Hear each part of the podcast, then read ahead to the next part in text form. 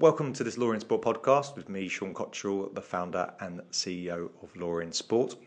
I'm joined today by three guests. Dan Wallace, who is a leading sports lawyer and sports gambling, sports integrity specialist from the U S. Lee Thompson, who is a policy manager at the Sport and Recreation Alliance, who are a body, they're the representative body for over two hundred sports and leisure organisations in the U K. Uh, and he does a lot of work in gambling, sports betting, sports integrity, both uh, domestically and across Europe. And Kevin Carpenter, who's a world-leading expert on issues such as match fixing, sports integrity, anti-corruption, uh, and is a sports lawyer. So first of all, thank you guys uh, for joining me today. Um, I really appreciate you taking the time out of your incredibly hectic schedules to, to fit this in.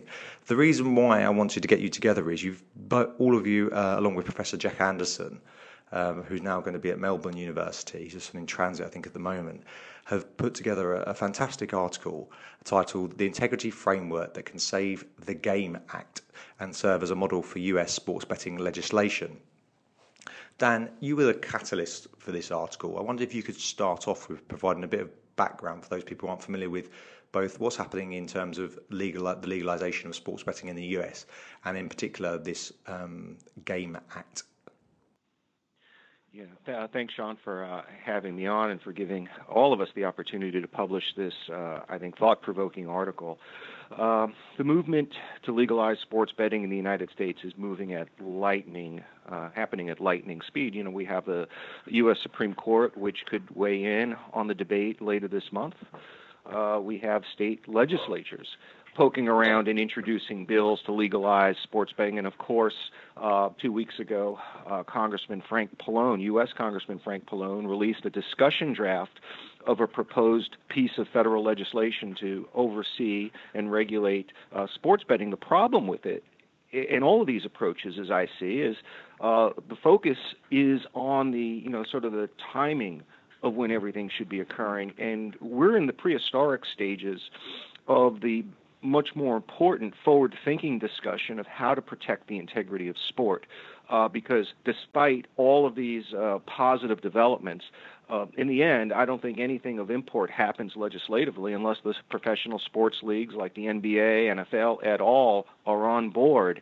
And the current proposed frameworks that have been percolating, uh, you know, at least publicly, don't contain the type of um, integrity or sport integrity safeguards that I think the leagues uh, would want to have as a bare minimum before they sign on to anything. And I think it's important that we bring the discussion forward beyond PASPA and try to envision a framework that might that, that would make sense to all of the stakeholders, uh, with an emphasis uh, on on protecting the integrity of sport and how to go about doing it, looking, of course, to the successful models that have already been rolled out in, in Great Britain, Australia, and throughout all of Europe. And that's the whole thrust of this article, to basically take um, you know, the mature betting markets' uh, existing frameworks and try to take the best of each of those frameworks and propose similar solutions.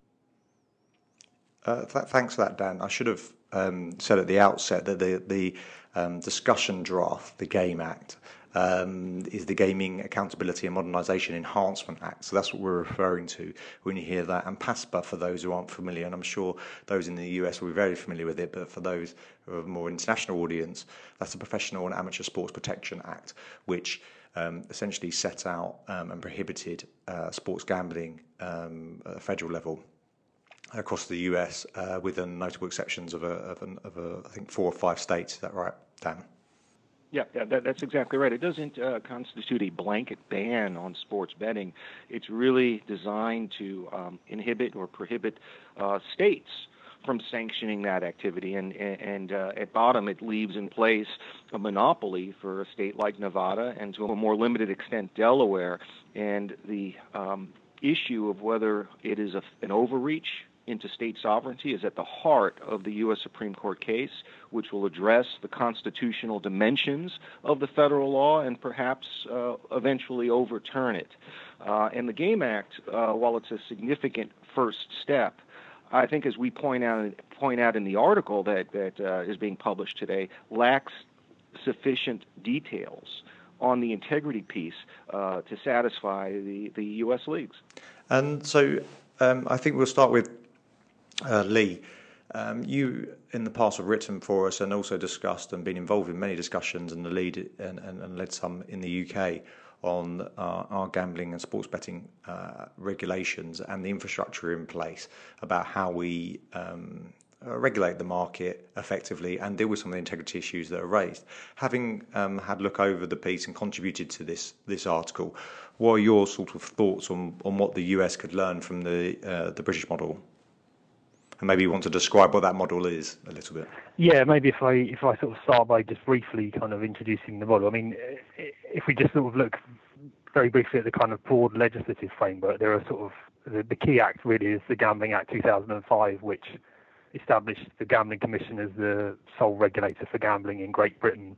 Uh, and in, importantly, that act also created um, a number of uh, offences, one of which is an offence of cheating at gambling. Um, it also created uh, a facility for a formal kind of statutory facility for sharing information between the Gambling Commission and a number of other bodies, including law enforcement agencies, regulatory bodies, and crucially from a kind of integrity point of view, sports governing bodies. So that's a sort of key piece of legislation.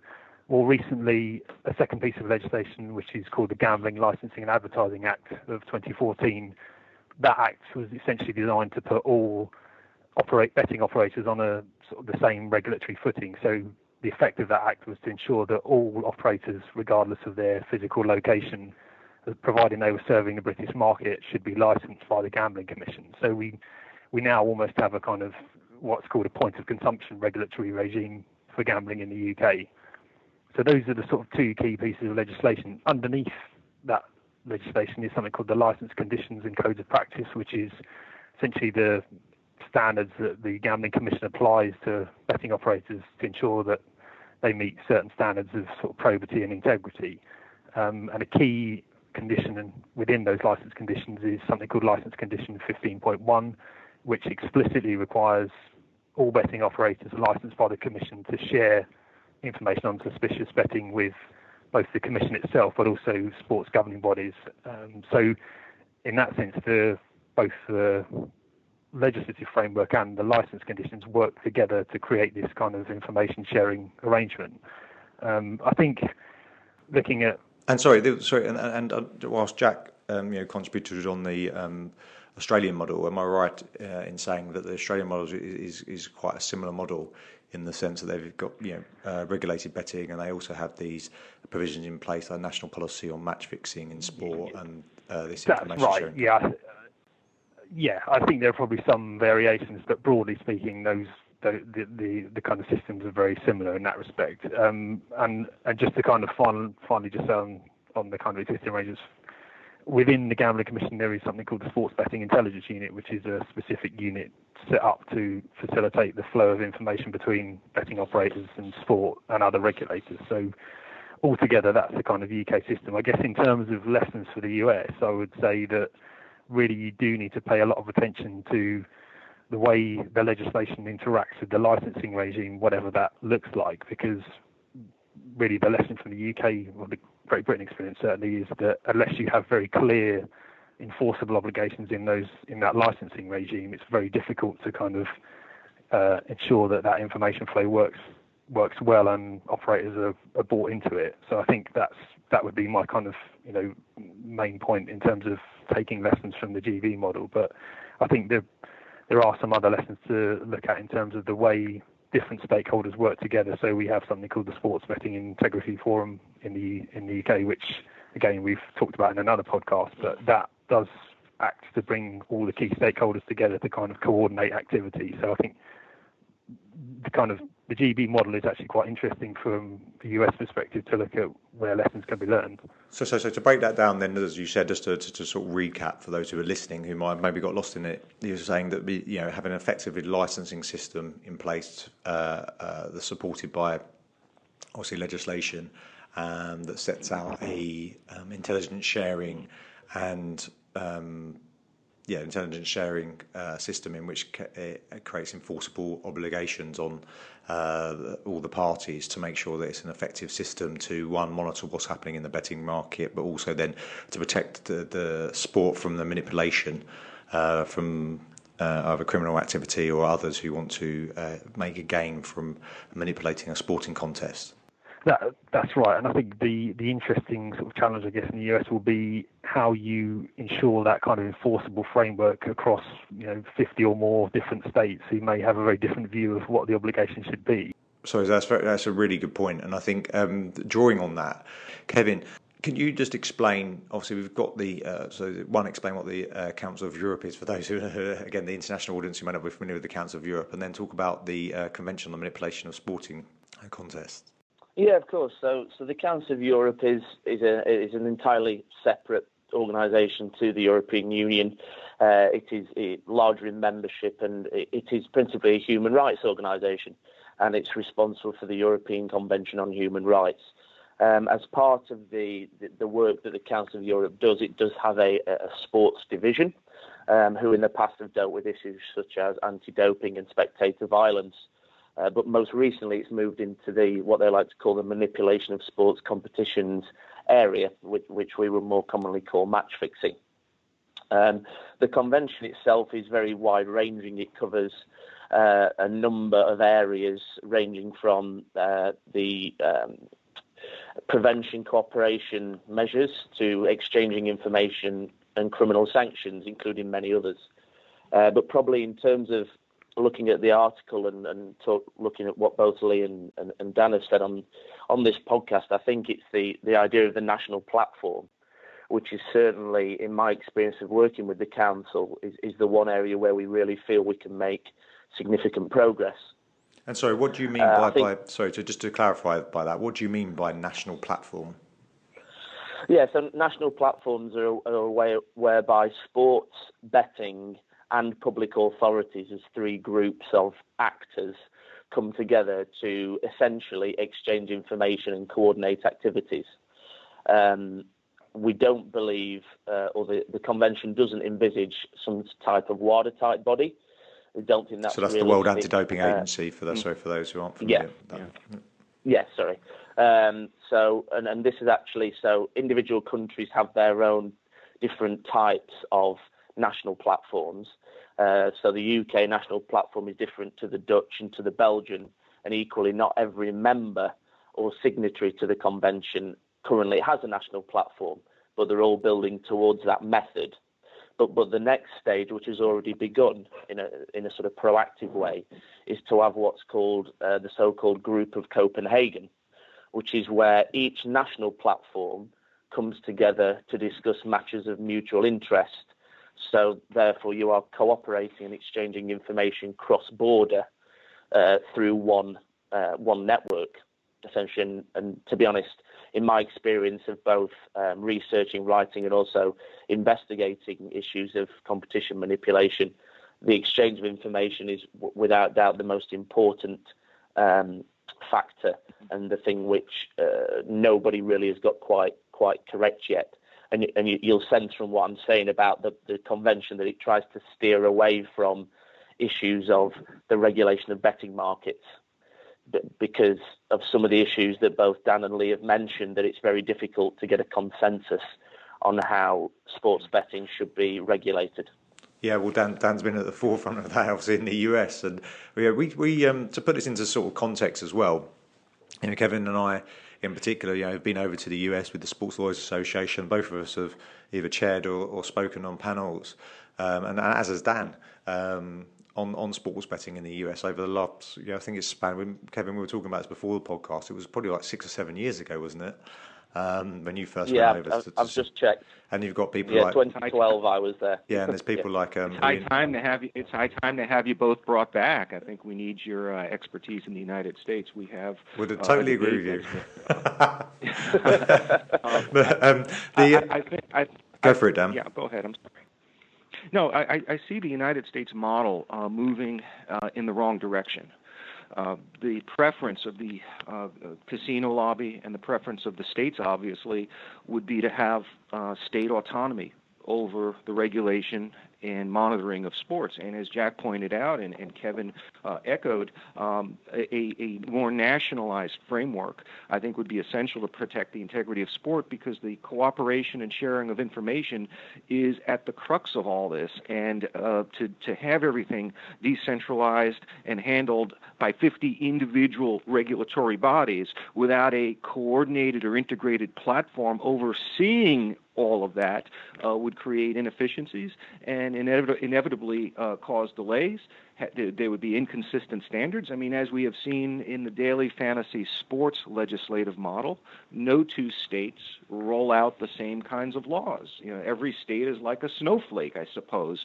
And I'm concerned that the U S regulatory model uh, would fracture along state lines. Now, now, don't get me wrong. I think states should be in the business of licensing operators and, and enforcing general regulatory requirements, and the states should have an active role in any future sports betting regime. But I think overseeing all of that, I guess an overlay on the top of that should be some kind of a national platform or hub, you know, to collect, receive, analyze data, uh, transmit it to the appropriate sports governing bodies and or law enforcement authorities, share it among different regulatory bodies. In the absence of that, it would become so disjointed. Uh, so what we've proposed in our article is, you know, let's let's have the states play an active role, but the but the the creation of a national information hub, a sports Sports Betting Integrity Unit, would be essential to making this all. I, I think that's a very, um, and I and I said this at the outset when we when we started putting this article together, and um, you know, uh, Dan, when we spoke about it and approached obviously Lee, Kevin, and Jack. That the, the, the, the there's obviously huge opportunities for sports betting, which which is why people like Adam Silver and others who, who get very excited about the the opportunity. And it's almost, you know. Uh, there are some positives that come from the, from obviously from the money that's involved in, in sports betting, and obviously people like to participate in it. But as we've seen in the U K um, and in Australia and other places around the world for that matter, um, I know Lee and, and Kevin, you've both been involved in this, that sometimes uh, you need these frameworks in place, and not only to just deal with what's going on domestically, but the influence of um, international markets, whether that's uh, regulated or unregulated markets. And therefore there is a a you know, once you start to, whether or not you actually permit sports betting or not, um, there already exists a, th- a potential threat to the integrity of the sport, because on the illegal markets there will be certainly be betting taking place, um, and therefore it, um, it, on that basis, it would make perfect sense to actually have a centralised place to not only understand what's going on domestically but internationally. I think one of the things I've um, I- I've been very keen to, to say to the, the countries that have been involved with the Keep Crime Out of Sport project, which is which is a joint project between the European Union and the Council of Europe, is that um, in essence, forget the fact whether or not you have a monopoly or a licensing or a prohibition regime of sports betting. It is happening in your country, or people are betting outside of your borders. So focus on the integrity element, and that's why I was interested when when reading what Dan said about the lack of integrity. Uh, focus in, in the game um, proposed legislation, that it, it doesn't really focus on that too much, um, and that that's that's I think important to realise, that we're we're talking about a global market. You can't think purely along national lines. It it just won't work from an information perspective.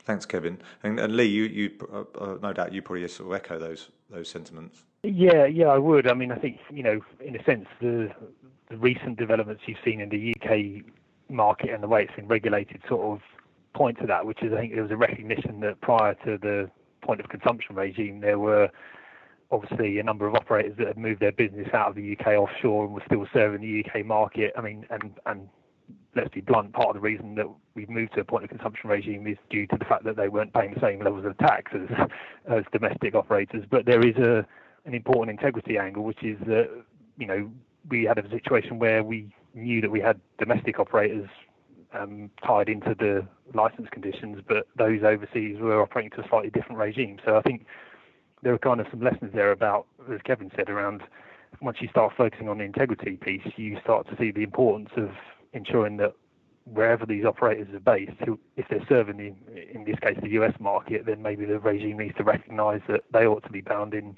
in some way, shape or form into the information sharing arrangements. Yeah, fantastic. And um, Dan, um, Well, thank you for um, you know, spearheading this. Um, thank you guys also for, for contributing. But yeah, what's your sort of final thoughts, and what would you hope to to to, to come one from this article and from, from future involvement in the um, navigation of, of regulating sports betting, which seems uh, inevitable at some point in the U S? Yeah, uh, thanks, Sean. I think it's important to uh, spearhead a conversation on sport integrity immediately, uh, because this uh, this. move is uh, kind of gathering momentum, and depending on how court cases shake out, uh, this could be teed up uh, in our country as soon as early next year. Um, like, what, for example, what if the Supreme Court accepts review of the case and invalidates PASPA, and states start to rush out legislation early next year to legalize something that they don't quite understand? And there's been um, a paucity of leadership and discussion on the issue of uh, safeguarding the integrity of sport in the United States. We've been obsessed with overturning PASPA and obsessed by the benefits of, of legalized sports gambling and uh, the timing of when all this occur. But there's been a vacuum of thought leadership on the subject of creating a regulatory structure and beginning a conversation that, that uh, recommends um, essential safeguards in any future uh, regulatory structure. I think the Game Act is a good start, but it's, it's lacking in the details uh, that would be integral to convincing the leagues to support such a federal measure. And until we engage in this kind of meaningful discussion and advance it uh, in, in a significant way, I'm not sure that uh, the, the environment would be ripe uh, for legalization on the federal level, because without the leagues, without the acquiescence of the N B A and the N F L, I mean, this thing is a non-starter. And, and, and just to that, Dan, that's an excellent um, point to finish on, and, and just to, I guess, echo and, and and uh, support those views, which is as well uh, from an integrity point of view, as you know, Kevin's been uh, championing for many, many years, um, that it's better that the leagues get a hand on this, particularly with their international expansions to the U K, rather than, as we've seen in other in sports such as cricket and now in football and um, a bunch of other sports, waiting for a a horrible situation to arise in which it negatively affects their sport and their brand and their sponsorship and, and all the other commercial uh, and reputational issues that stem from that. So thank you so much for that. Um, there's a link at the bottom of the podcast to the article if you want to read that. Obviously, you can contact the authors directly should you have any questions. And uh, yeah, thank you guys for, for contributing it. And it's a shame we couldn't get Jack on, but um, he's just in transit from, from Ireland uh, to uh, start a new uh, career at Melbourne University. So all the best to Jack, and uh, thanks for his contribution also. Yeah, thank you, Sean. This was a lot of fun, and um, looking forward to continuing our dialogue on this uh, subject that will uh, inevitably in this country begin to uh, take on increasing prominence. Uh, this is just the beginning of it, and hopefully this will spark uh, a more thoughtful conversation on the subject in the United States.